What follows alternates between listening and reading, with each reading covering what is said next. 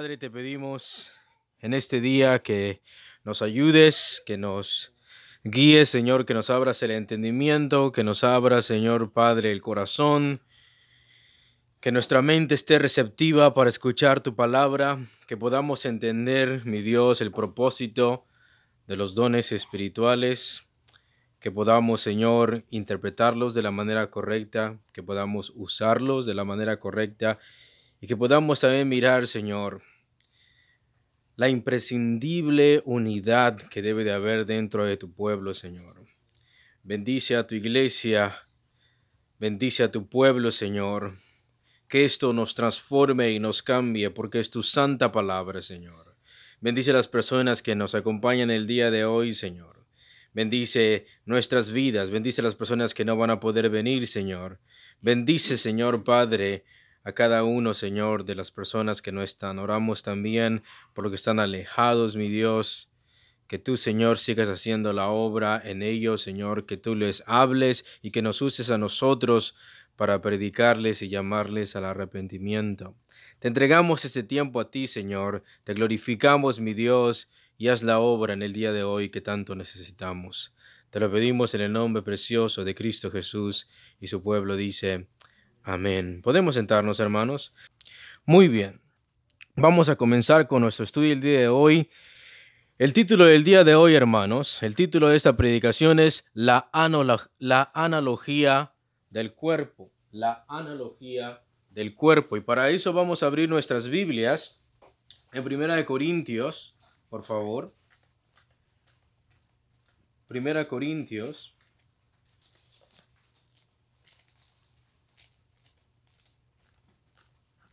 el capítulo 12,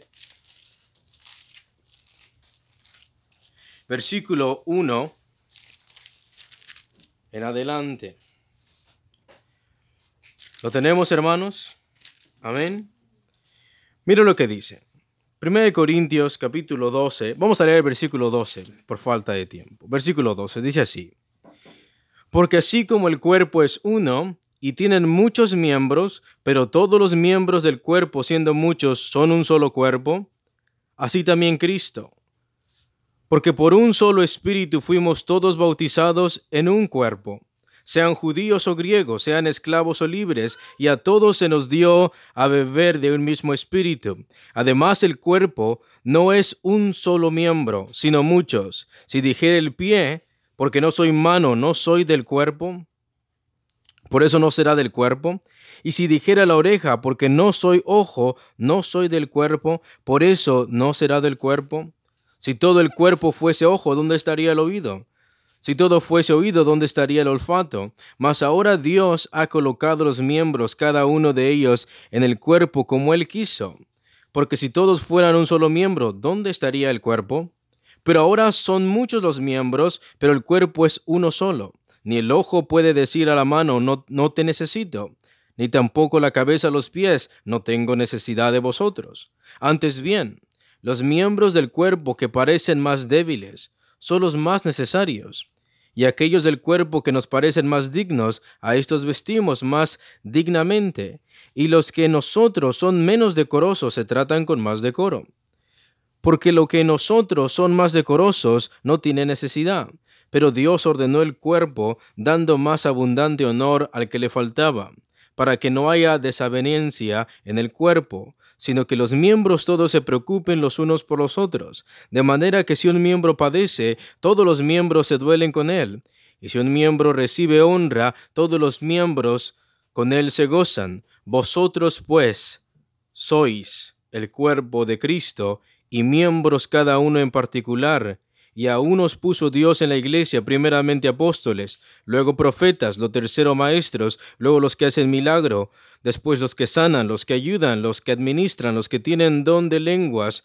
¿Son todos apóstoles? ¿Son todos profetas? ¿Todos maestros? ¿Hacen todos milagros? ¿Tienen todos dones de sanidad? ¿Hablan todos en lenguas? ¿Interpretan todos? Procurad pues los dones mejores, mas yo os muestro un camino aún más Excelente. Y que el Señor nos hable el día de hoy. En el estudio pasado hemos visto la unidad y la diversidad.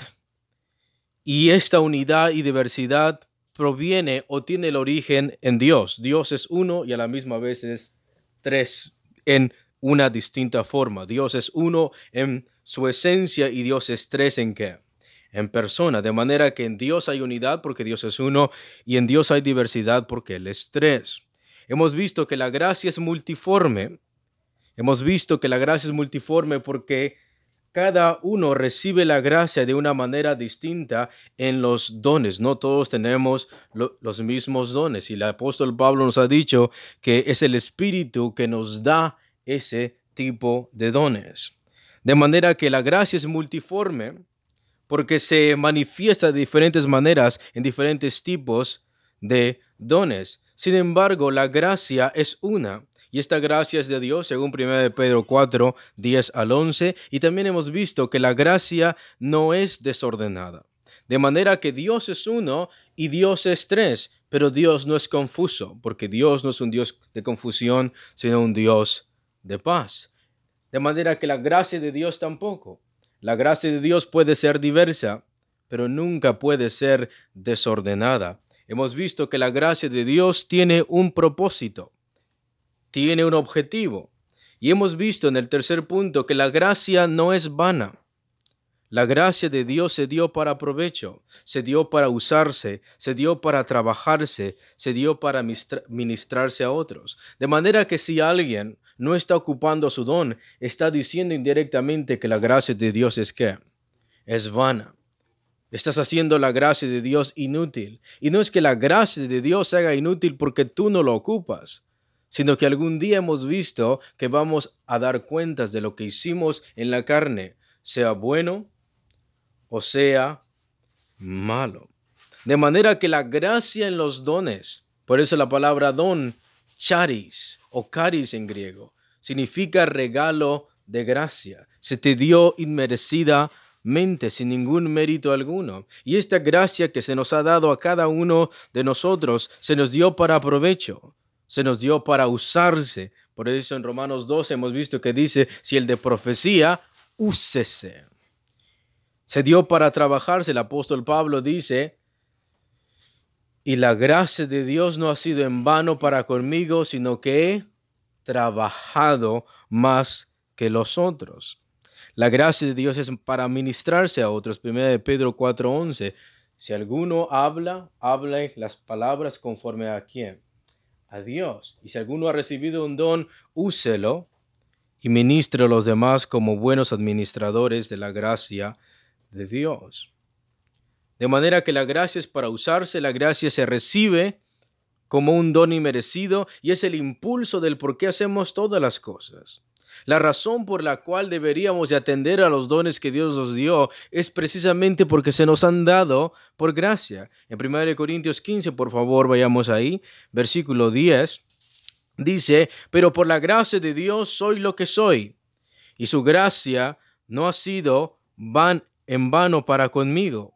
Antes he trabajado más que todos ellos, pero no yo, sino la gracia de Dios conmigo.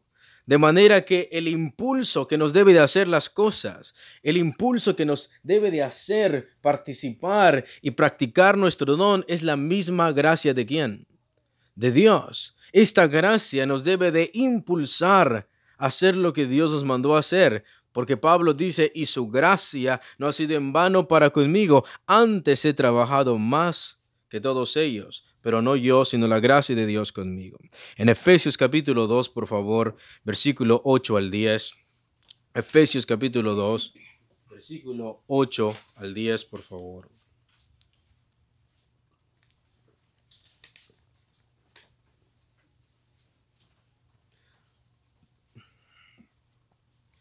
¿Lo tenemos? Mira lo que dice porque por gracia sois salvos por medio de la fe, y esto no de vosotros, pues es don de Dios, no por obras para que nadie se gloríe, porque somos hechura suya, creados en Cristo Jesús para buenas obras, las cuales Dios preparó de antemano para que anduviésemos en ellas. De manera que somos salvos, ¿por qué?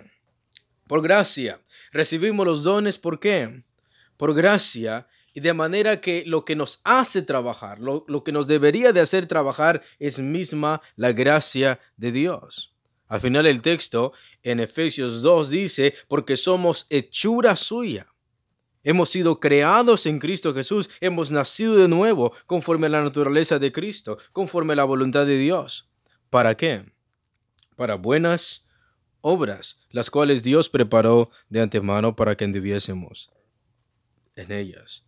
De manera que hemos visto que en Dios existe el origen de la unidad y la diversidad, ¿verdad? Lo que en Dios no hay es confusión. Hemos visto que la gracia de Dios puede ser multiforme, pero no es desorganizada porque tiene un propósito. Y la gracia se dio no como el juguete para los cristianos en los dones, sino que se dio para usarse, se dio para trabajarse, se dio para provecho. ¿Lo han entendido acá? Pero ahora en la iglesia, en la organización de la iglesia, hoy vamos a estar mirando que eso tampoco es la excepción. ¿Cuántos cuerpos tiene Cristo? Uno. Y este cuerpo se compone de muchos que miembros. De manera que somos también muchos, pero también somos uno en Cristo. De manera que cada uno de nosotros también tiene una responsabilidad. Cada uno de nosotros tiene una obra que hacer, una función que hacer dentro del cuerpo de quién? De Cristo. Y para eso vamos a comenzar mirando nuestro primer punto de la falta de unidad. Pero antes de eso vamos a ir a Génesis, por favor. Capítulo 2, versículo 7, por favor. Génesis 2, versículo 7.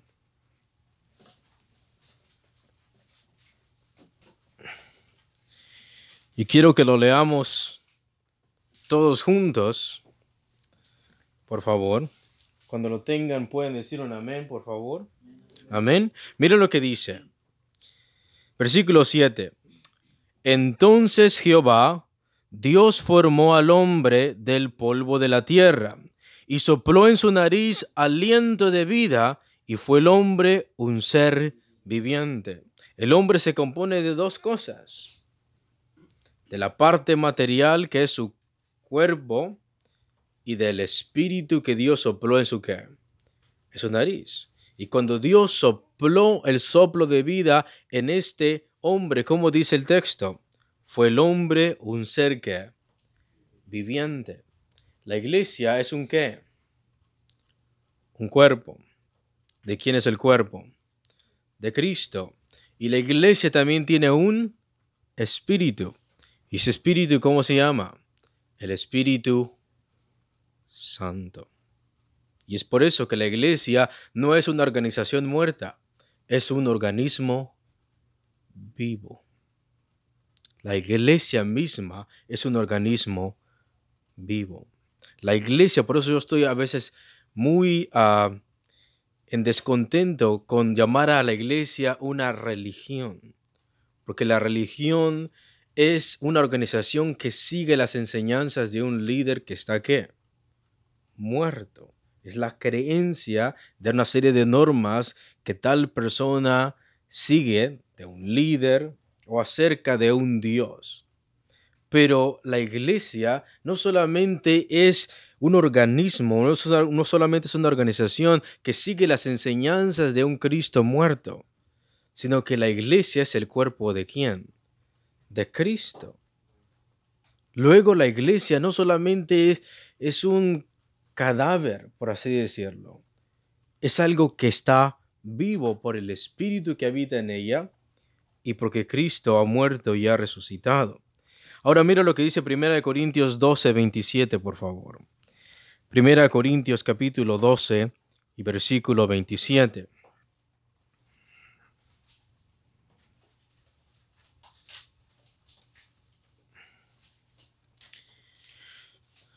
¿Lo tenemos, hermanos? Vamos a también leerlo todos juntos. La palabra de Dios dice así.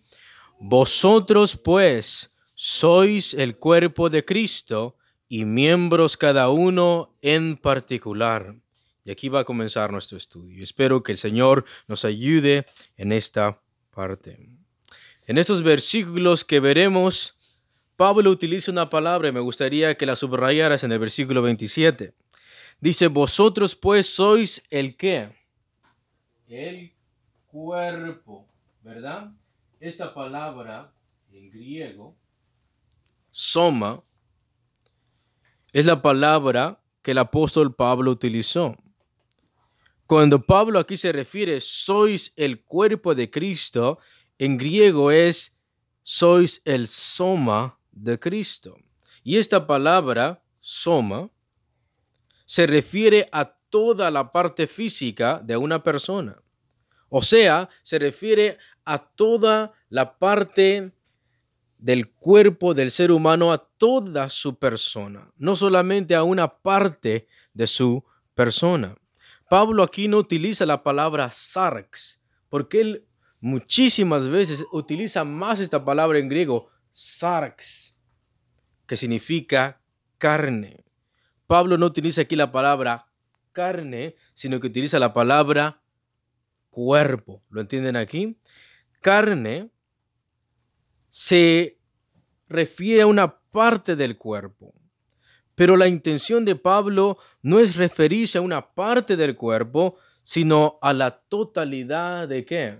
Del cuerpo. De manera que cuando Pablo está diciendo, vosotros sois el cuerpo de Cristo, se está refiriendo a todos nosotros, a todos los que hemos creído, somos el soma de quién? De Cristo, todo entero. Si tú has creído en Cristo, tú eres parte de ese todo cuerpo.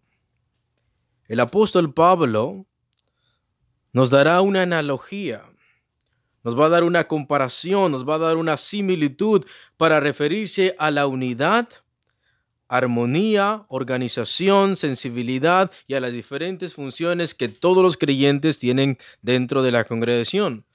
Al Pablo dar esta analogía, él va a hacer una similitud entre los creyentes, el cuerpo de Cristo y el cuerpo del ser humano. Va a ser una comparación para referirse a la unidad que debe de haber dentro de la iglesia, a la armonía que debe de haber dentro de la iglesia, a la organización que debe de haber dentro de la iglesia, a la sensibilidad que cada miembro tiene que tener los unos con los otros y a las diferentes funciones que todos los creyentes tienen dentro de la congregación. De manera que el pensamiento que gobierna los versículos 12 en adelante es la unidad de la iglesia entre los miembros de ella. Y esto es de suma importancia para el apóstol, ya que el apóstol utiliza la palabra cuerpo no menos de 18 veces dentro de estos versículos. Te invito a que los cuentes. Desde versículo 12 termina el capítulo y vas a mirar que Pablo utiliza la palabra soma 18 veces. ¿Qué es lo que sucede cuando un autor escribe y repite mucho una palabra? Que él tiene suma importancia en recalcar esa misma palabra durante todo su capítulo o durante todo su libro, ¿entiendes? ¿Cuál es el punto de Pablo? Somos un qué? Un cuerpo, un cuerpo. Y muchas veces la gente cuando va a este versículo, a estos versículos, se pone más atención en el don que en el qué, que en el cuerpo. Y Pablo está dando más la atención al cuerpo que al don mismo. Es más, el problema de los corintios era que estaban haciendo una separación entre ellos por los dones, no mirando el que, el cuerpo. Y por eso quiero ir en estos, en estos minutos que me quedan casi versículo por versículo para que ustedes puedan mirar la importancia que le da el apóstol Pablo a toda la congregación. Él utiliza la palabra soma o cuerpo no menos de 18 veces. Por eso el centro de estos versículos es hacerle ver a los corintios que a pesar de que ellos son muchos y tienen diferentes dones, sin embargo también son un cuerpo en Cristo. Ellos son la iglesia de Cristo, ellos son el cuerpo de Cristo. Y aquí la palabra de Dios ya nos muestra algo. La intención de Pablo en estos versículos es hacernos mirar y a los corintios, que a pesar de que somos muchos y a pesar de que tenemos diferentes dones, sin embargo también somos uno en quién? En Cristo.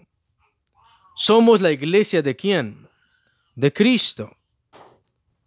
Somos el cuerpo de Cristo. Escúchalo.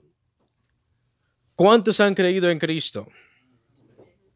Y si has creído en Cristo, eres parte de qué?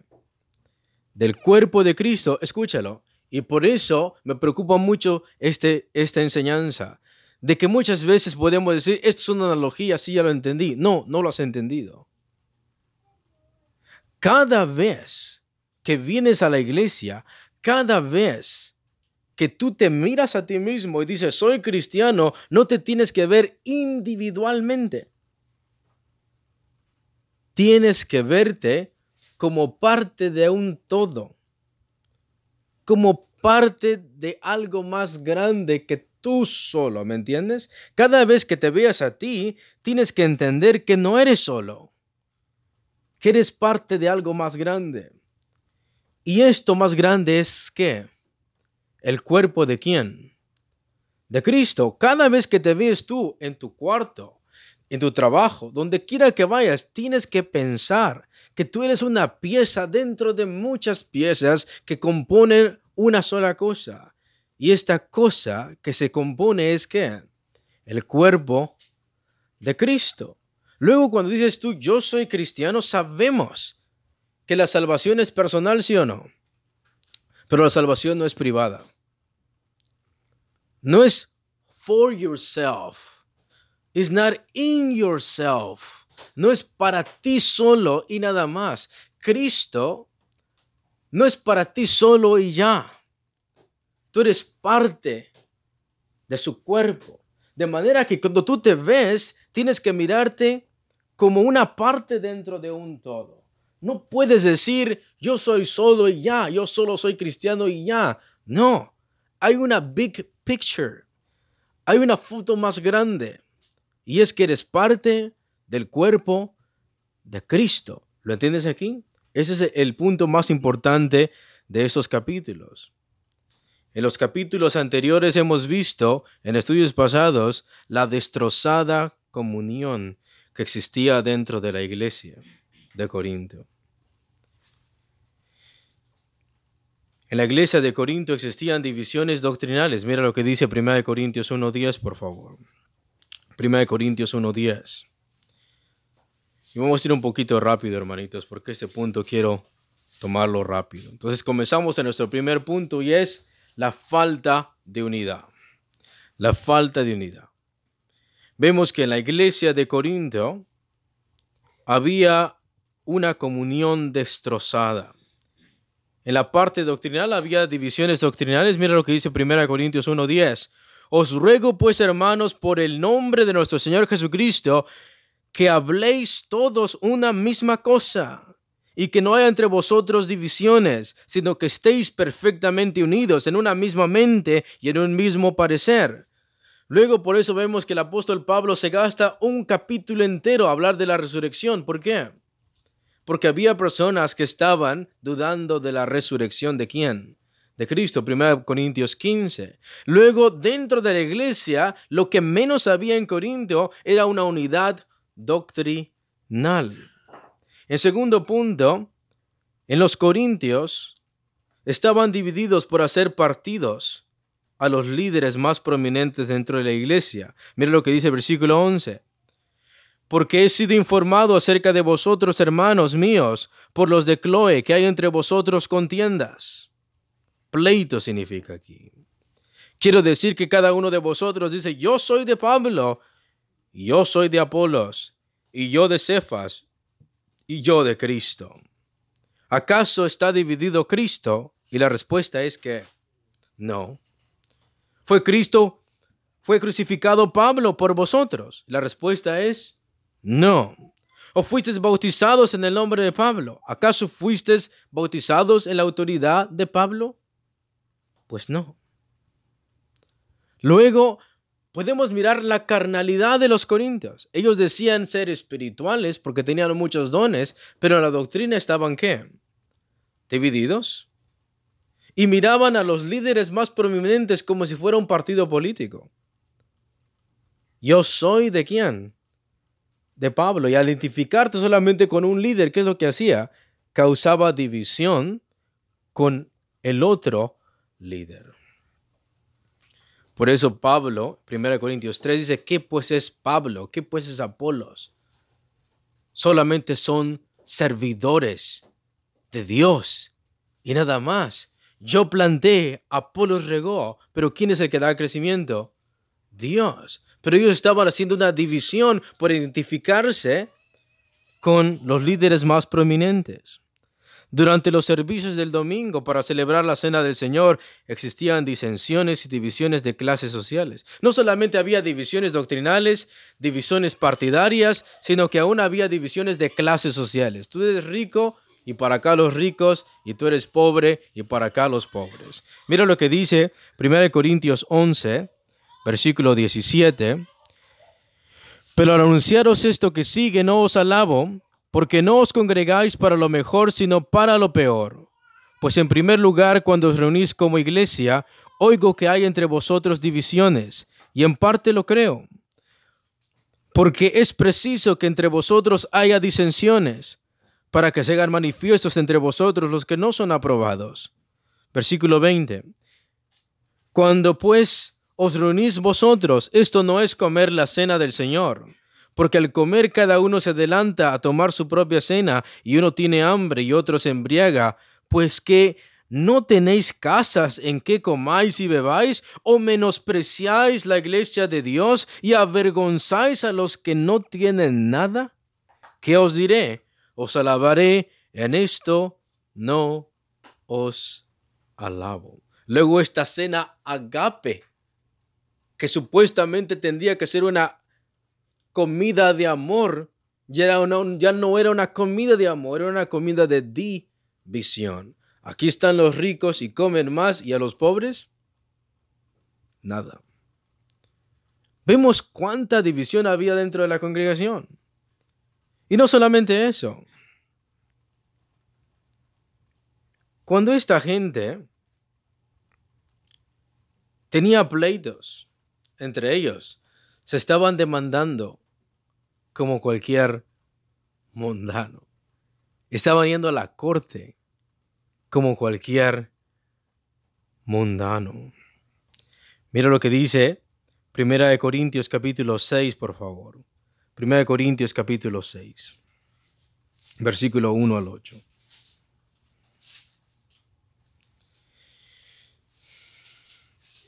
Mira lo que dice. ¿Osa alguno de vosotros cuando tiene algo contra otro? ¿Ir a juicio delante de los injustos y no delante de los santos? ¿O no sabéis que los santos han de juzgar al mundo? Y si el mundo ha de ser juzgado por ustedes, sois indignos de juzgar cosas muy pequeñas. ¿O no sabéis que hemos de juzgar a los ángeles? ¿Cuánto más las cosas de esta vida? Si pues tenéis juicio sobre cosas de esta vida, ponéis para juzgar a los que son de menor estima en la iglesia, lo que significa es que estaban poniendo a que juzgaran sus problemas personales a personas que no eran nada en la iglesia y las personas que no son nada en la iglesia son los del mundo. Estás dándole un juicio a los que tú mismo vas a juzgar después para las personas que digan, la Biblia dice que no juzguemos, Pablo dice lo contrario. Mateo 7 no dice que no debes de juzgar.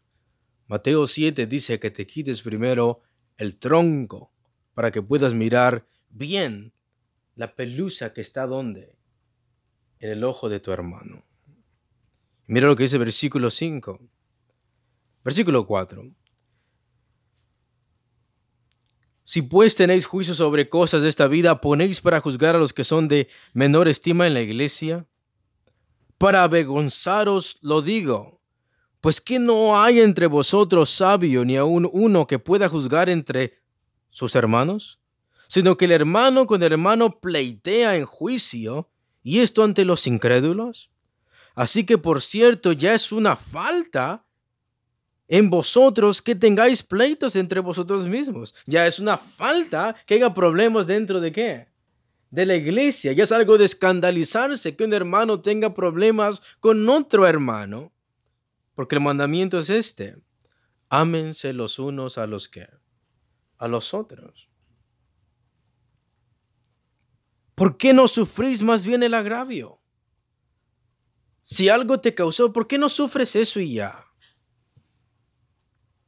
Como Cristo nos enseñó en Mateo 5. ¿Por qué no sufrís más bien el ser defraudados? Si alguien te está quitando algo, ¿por qué no sufres eso y se lo dejas y ya? Quiere decir el apóstol Pablo. Pero que dice, no, no es que ustedes no quieren sufrir el agravio, no es que ustedes les están defraudando y tienen que dejar de defraudarse, no, es que ustedes cometéis el agravio. Eran ellos los que estaban haciendo eso, no era a ellos que se le estaba haciendo, eran ellos los que estaban provocando esos agravios. Y defraudados, ellos eran los que estaban defraudando.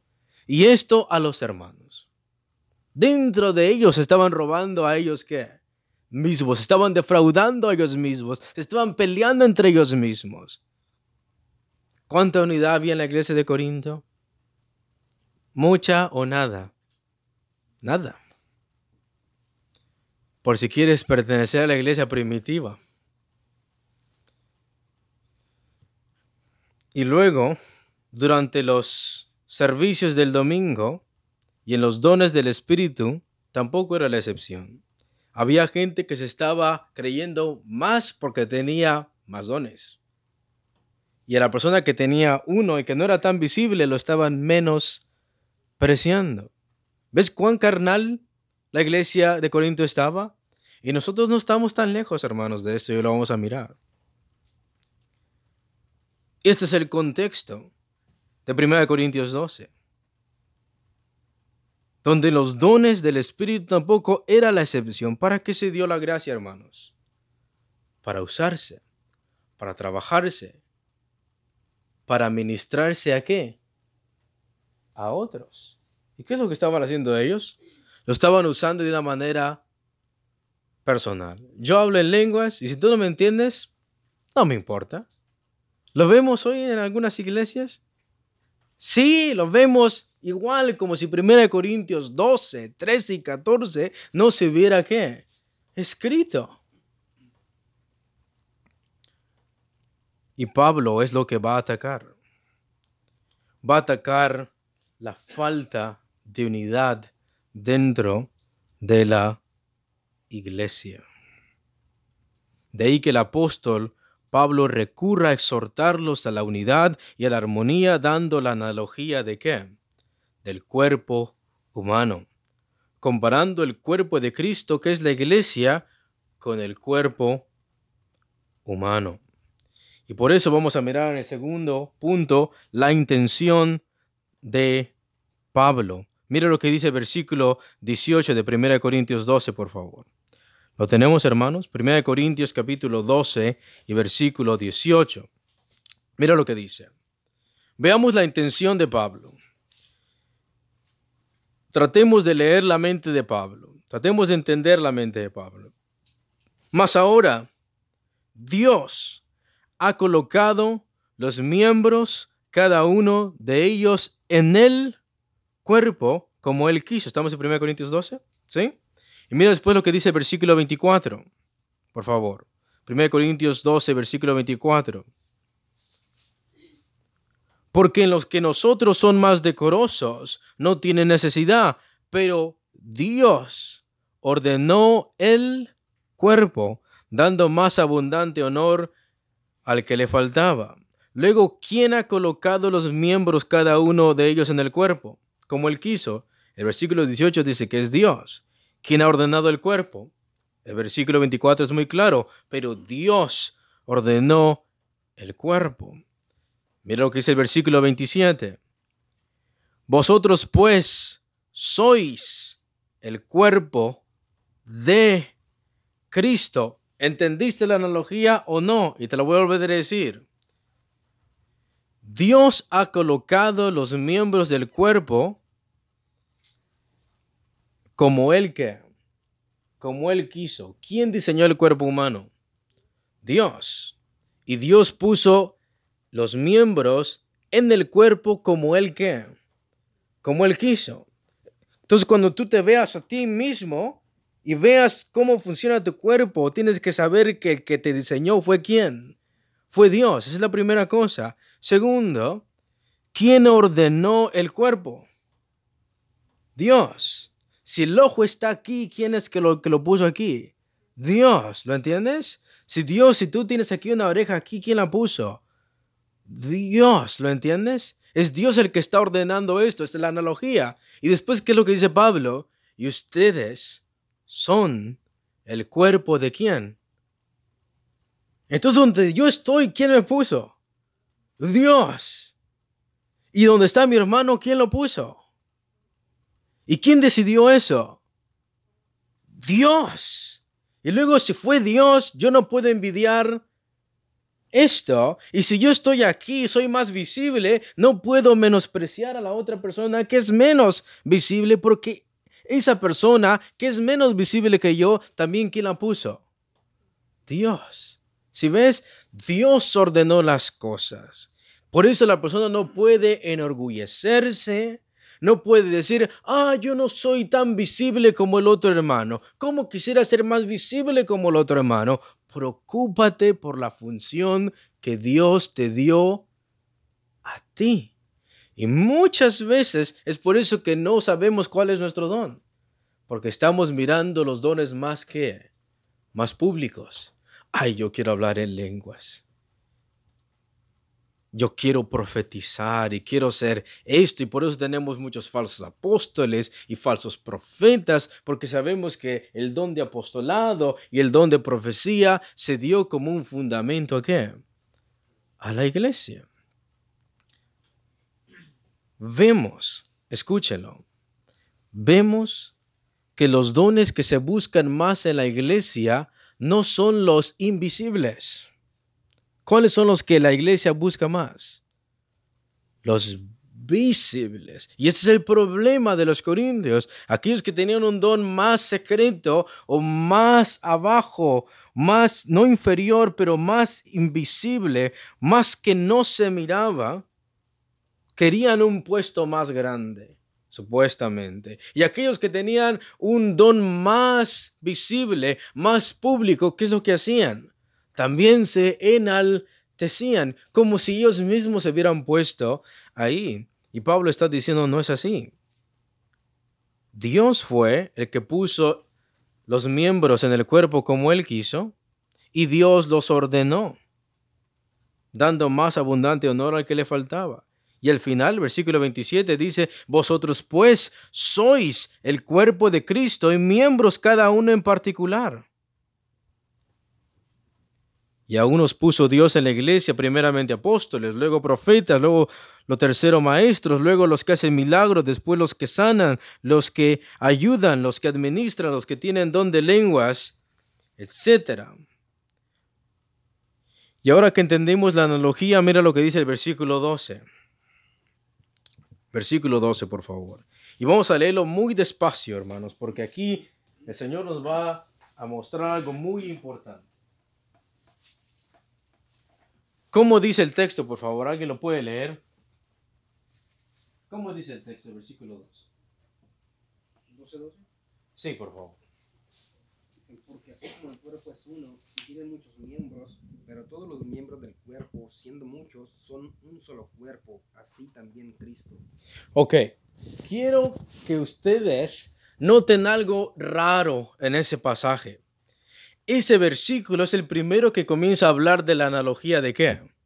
Del cuerpo. Y es lo malo que cuando comenzamos a leer el texto de una manera muy rápido. Mira lo raro de ese texto o lo interesante de ese texto.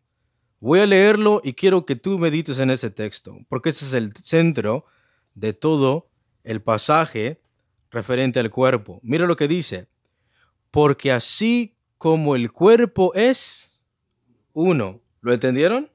Y mira lo que dice después. Y tiene muchos miembros, ¿ok? ¿Eso es fácil de entender? Sí. ¿Cuántos cuerpos hay? Uno.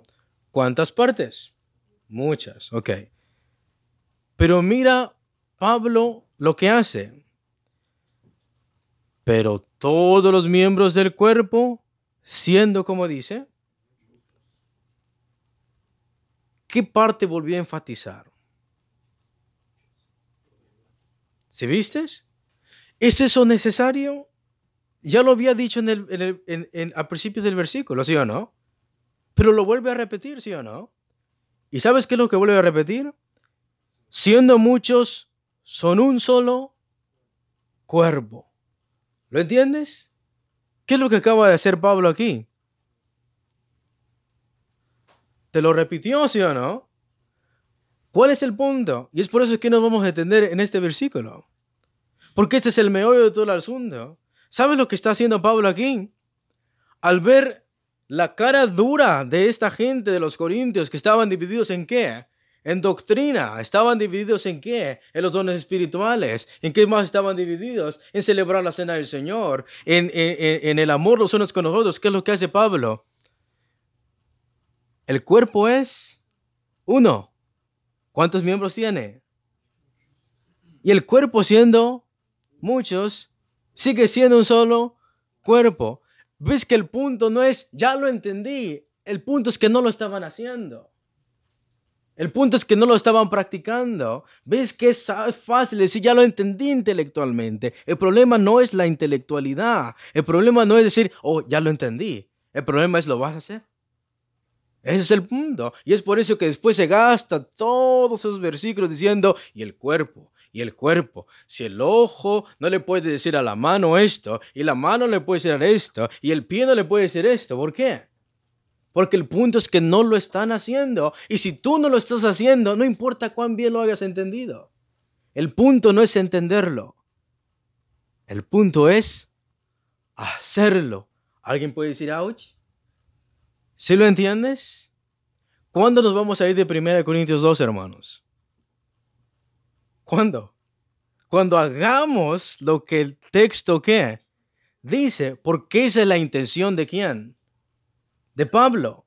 La intención de Pablo es que lo entendamos. La intención de Pablo es que lo comprendamos y que lo hagamos. Ese es el punto. Y aquí es donde your self-righteousness, your ego lo tienes que ¿qué? dejar de decir no soy solo.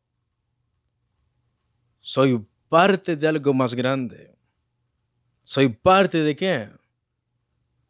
Del cuerpo de Cristo. ¿Lo entiendes? ¿Lo entendimos, hermanos? Ese es el propósito de este pasaje. No eres tú solo. No eres un moco.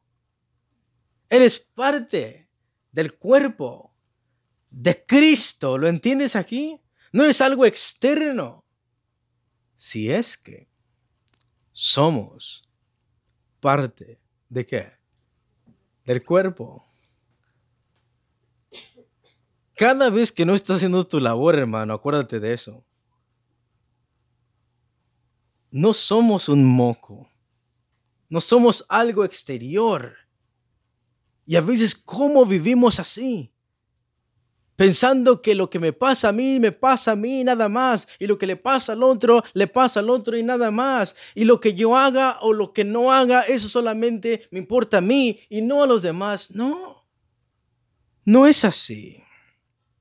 El apóstol Pablo usa en el versículo 12 algo que se llama figura retórica. Favor, anota figura retórica. ¿Qué es eso? Son frases, son palabras que te ayudan a enfatizar un punto, que te ayudan a embellecer un punto. Mira, te voy a dar un ejemplo. Si tu yarda no lo has regado, si alguien te dice, el pasto está seco, ¿lo entendiste? Sí, pero ¿qué tal si te digo, hermana, el pasto está sediento? ¿Cómo se escucha eso? Se escucha muy poético, ¿me entiendes? Y Pablo está haciendo esto en este pasaje. Está, está dando una figura de eh, literaria, está haciendo una figura retórica para llamar la atención a quienes? Los corintios. Recuerda que los corintios son personas que han escuchado a muchos filósofos, ha escuchado a mucha gente que solamente hablaba cosas superficiales. Recordemos que esto, las personas que leyeron la hermenéutica, es un hebraísmo, es, es una poesía hebraica, perdón. Y recordemos que Pablo también es un qué? Un judío. Y él conoce la poesía hebraica, él conoce el Antiguo Testamento, él conoce el libro de los Salmos, él conoce Cantar de los Cantares, él conoce Eclesiastés. Si tú quieres saber cómo es la poesía hebrea, ¿dónde tienes que ir? A Cantar de los Cantares, tienes que ir a Proverbios. Y Pablo está utilizando eso como, como buen judío que él es. Y a esta figura retórica se le conoce como paralelismo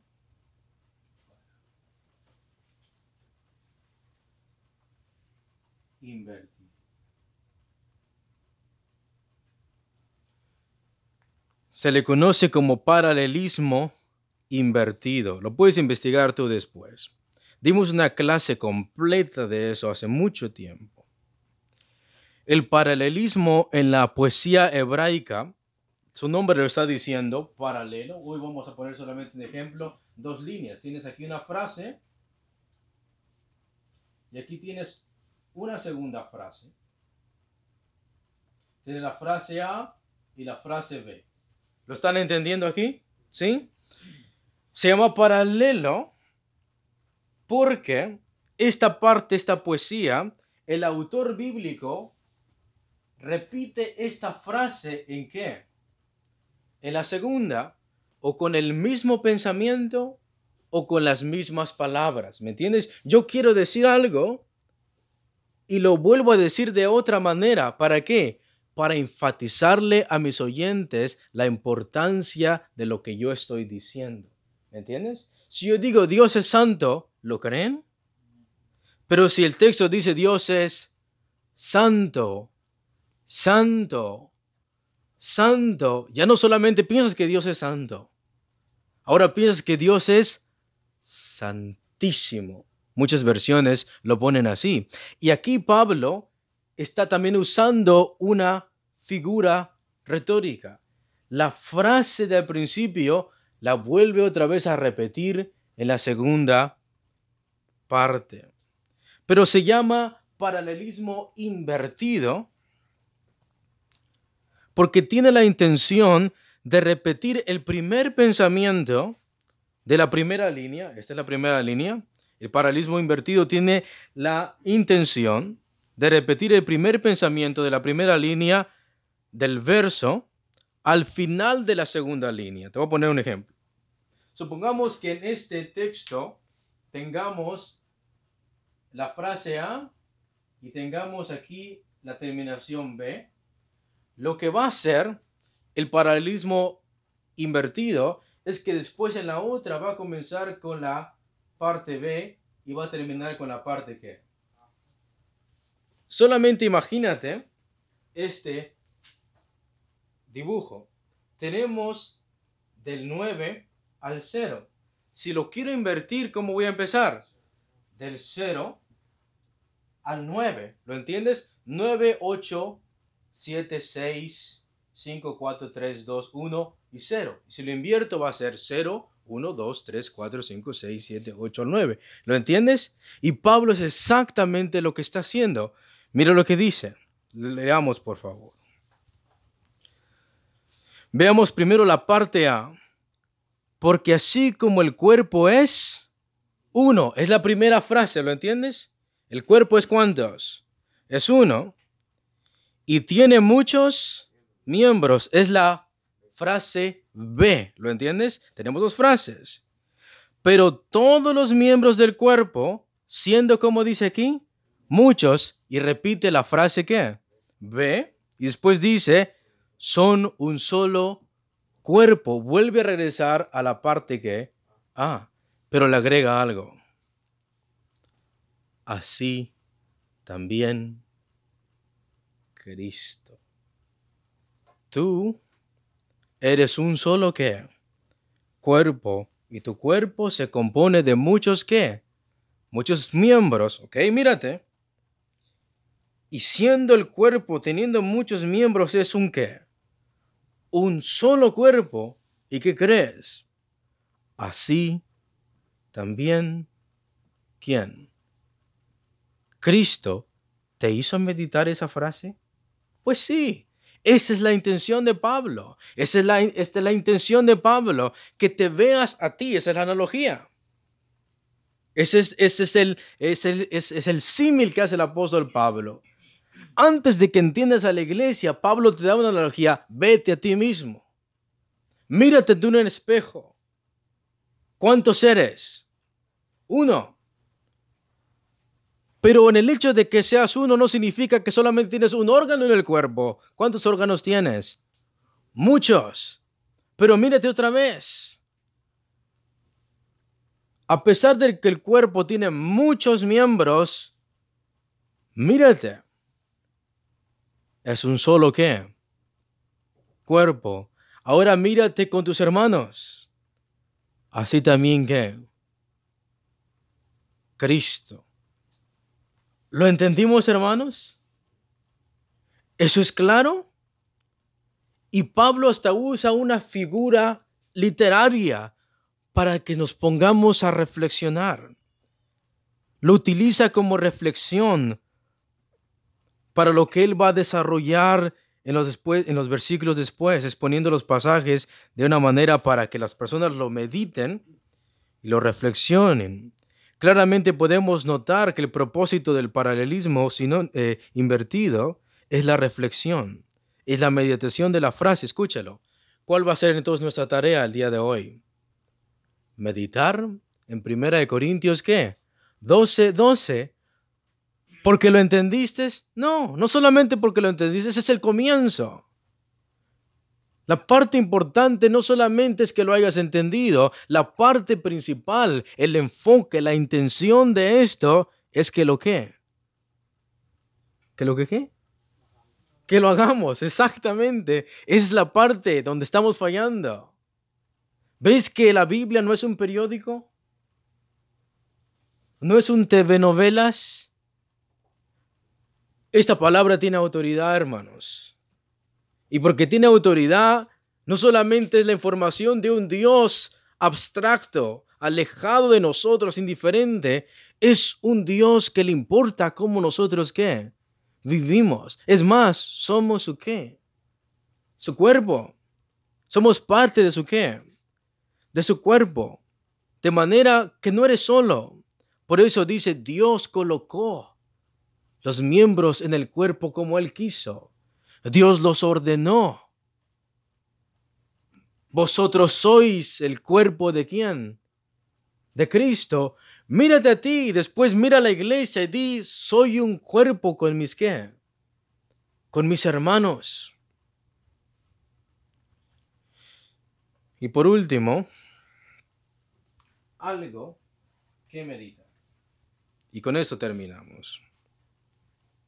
Tengo 15 minutos, hermanos. Algo en qué meditar. Vamos a meditar en 1 Corintios 12, 2, hermanos. Amén. Para que lo entienda solamente. Para hacerlo, exactamente, hermano. That's the whole point, ¿entiendes? ¿Cuál es la reflexión? Escúchalo. Y a mí no me gusta tanto hacer ese tipo de cosas, pero lo voy a hacer porque Pablo está diciendo eso.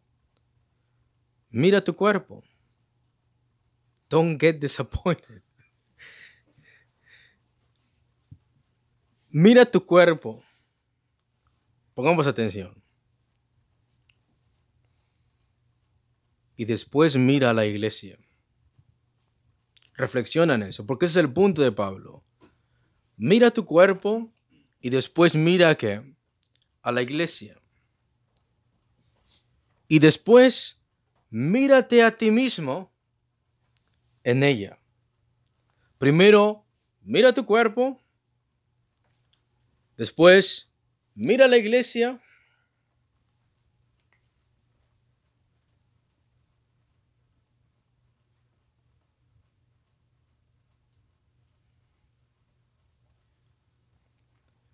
Mira tu cuerpo, después mira la iglesia y después mírate a ti mismo, pero ¿en qué? En ella.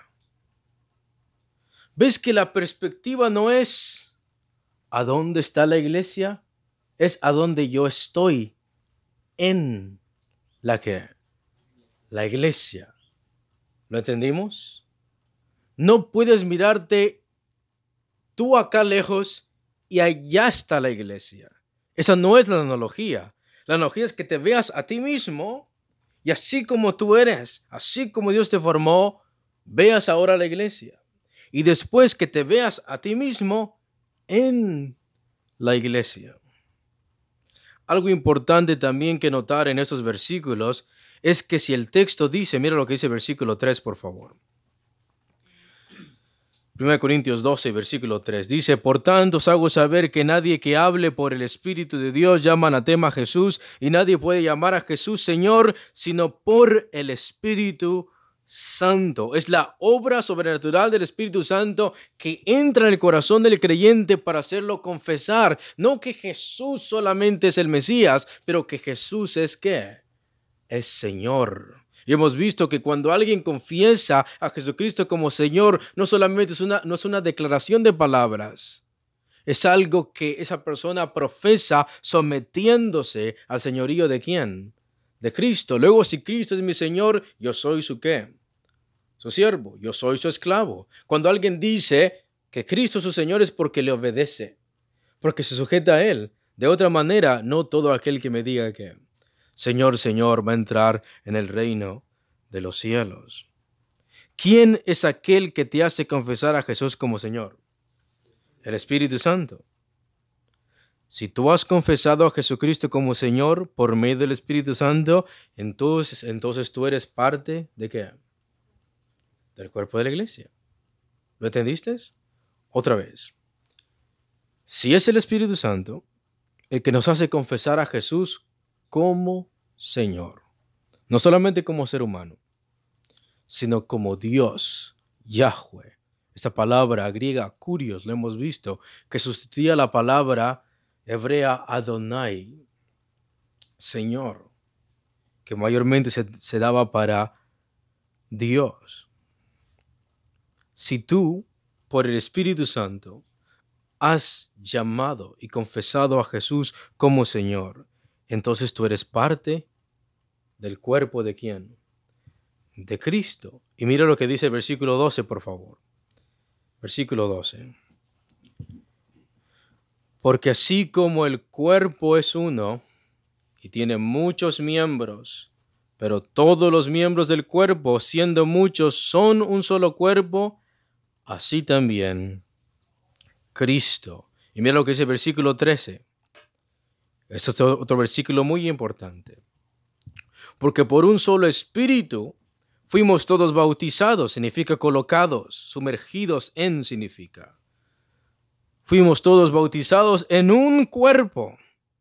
Seamos judíos o griegos, seamos esclavos o libres, y todos se nos dio a beber de un mismo que. Si has confesado a Jesucristo como tu Señor, eres parte del cuerpo de quién?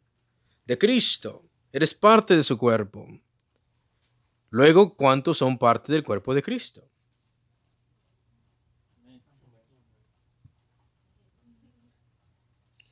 Hasta en eso estamos divididos, hermanos.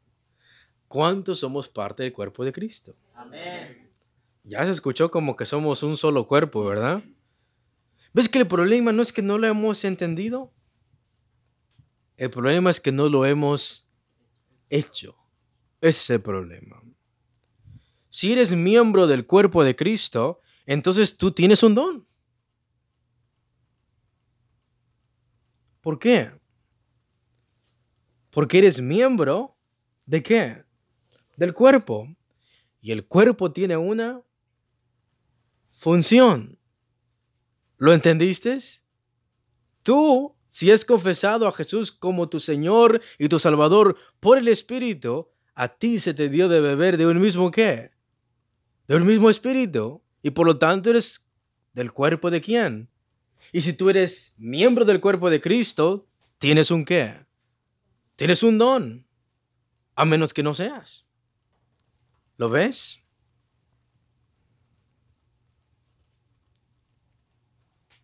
Y si tú tienes una función, hermano, también tienes una responsabilidad.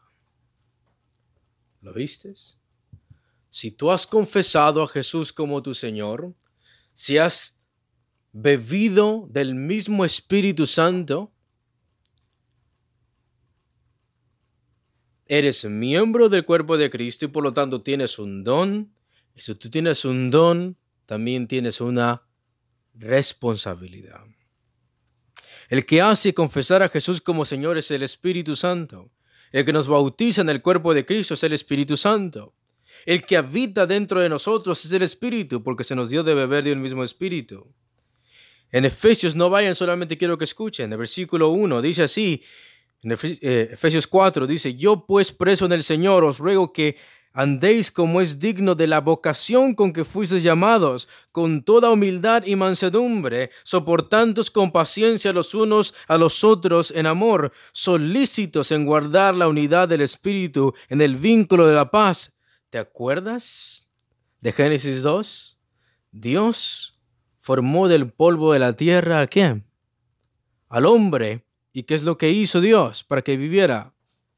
Sopló Ahora escucha lo que dice el versículo 4. Solícito en guardar la unidad del Espíritu en el vínculo de la paz, un cuerpo y un espíritu. Luego tú eres el cuerpo de quién? De Cristo. Y el cuerpo para que viva tiene que poseer un qué? Un espíritu. ¿Cuán unidos entonces estamos los unos a los otros? Mucho.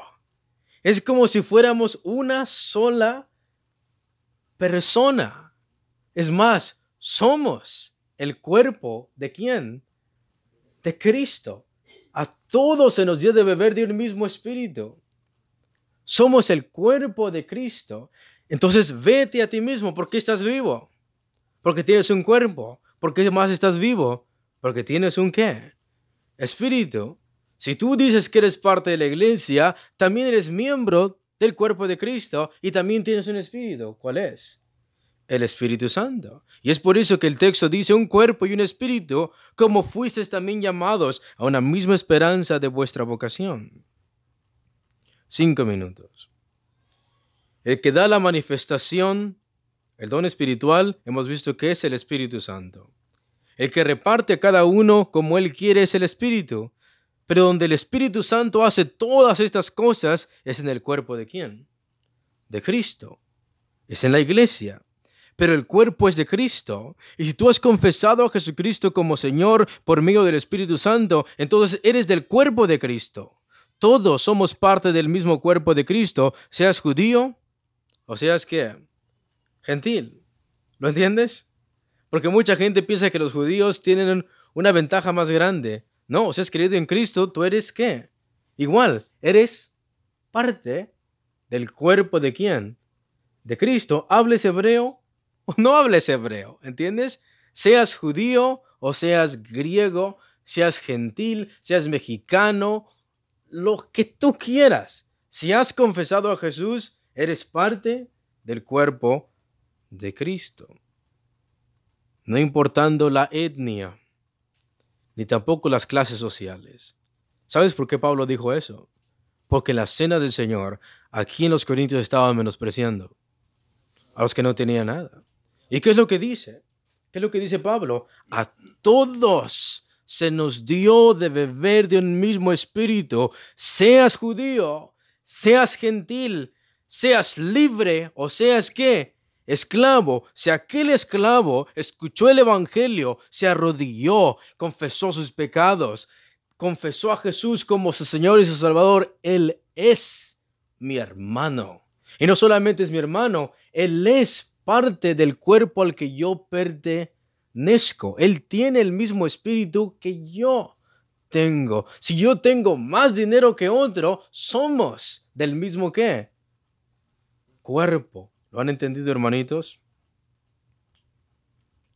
De manera que en Cristo no hay, no hay eso de racismo, no hay eso de clases sociales. O eres de Cristo o no lo eres. Tengas un iPhone o tengas un iPhone. No importa cuál tengas. ¿Eres de quién? Eres de Cristo. Seas libre, seas esclavo. Tu estatus económico, tu estatus social, no importa cómo te vistas. Si es decentemente, claro. ¿Eres de quién? Eres de Cristo. Eres parte del cuerpo de Cristo y eso es una grande bendición. Dios no me miró por la clase social, Dios no me miró por mi raza, Dios no me miró porque el color de piel, solo porque el Espíritu Santo entró a mi vida e hizo confesar a Jesucristo como mi Señor y mi Salvador. Y por último, ¿qué es ser parte del cuerpo de Cristo? Quiero que lo medites. No es una pregunta de examen. Es algo que realmente debemos de meditar. El ser miembro del cuerpo, el estar unido al cuerpo de Cristo, en este contexto, no solo implica comunión, porque mucha gente es lo único que piensa. Ser parte del cuerpo de Cristo significa que yo tengo que tener que comunión, yo tengo que estar con mis hermanos, tengo que visitarlos, bla, bla, bla, bla, bla, bla. ¿Lo entiendes? En este contexto no implica solamente comunión, no solo implica unidad, tengo que estar unido con mi hermano, tenemos que congregarnos. No solo implica estar en paz, no le hago nada a mi hermano, yo estoy bien con mi hermano. En este contexto, ser parte del cuerpo o miembro de Cristo es algo más profundo, es algo más interno, es algo más articulado, es más íntimo de lo que creemos. La analogía no es de que el creyente vea al cuerpo de Cristo exteriormente, como mira, ahí está el cuerpo de Cristo, sino que el creyente se vea internamente en el cuerpo de Cristo. Cuando escuches el cuerpo de Cristo, somos parte del cuerpo de Cristo, no lo veas exteriormente, incluyete si tú has creído en Él.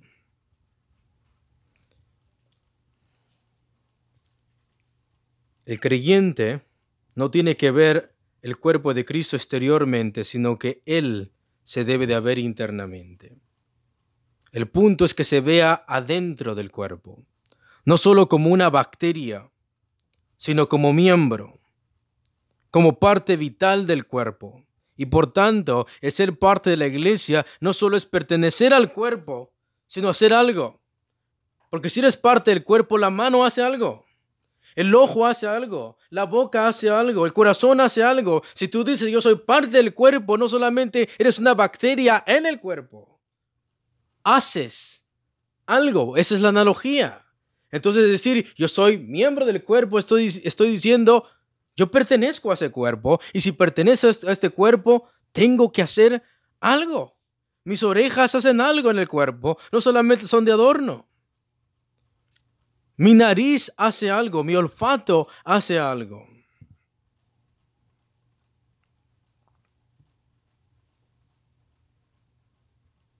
El ser parte de la iglesia no solo es pertenecer al cuerpo, sino hacer algo, funcionar en algo y no solo estar pegado al cuerpo. No eres un quiste, hermano. No eres un grano. No eres una costra. No eres un moco.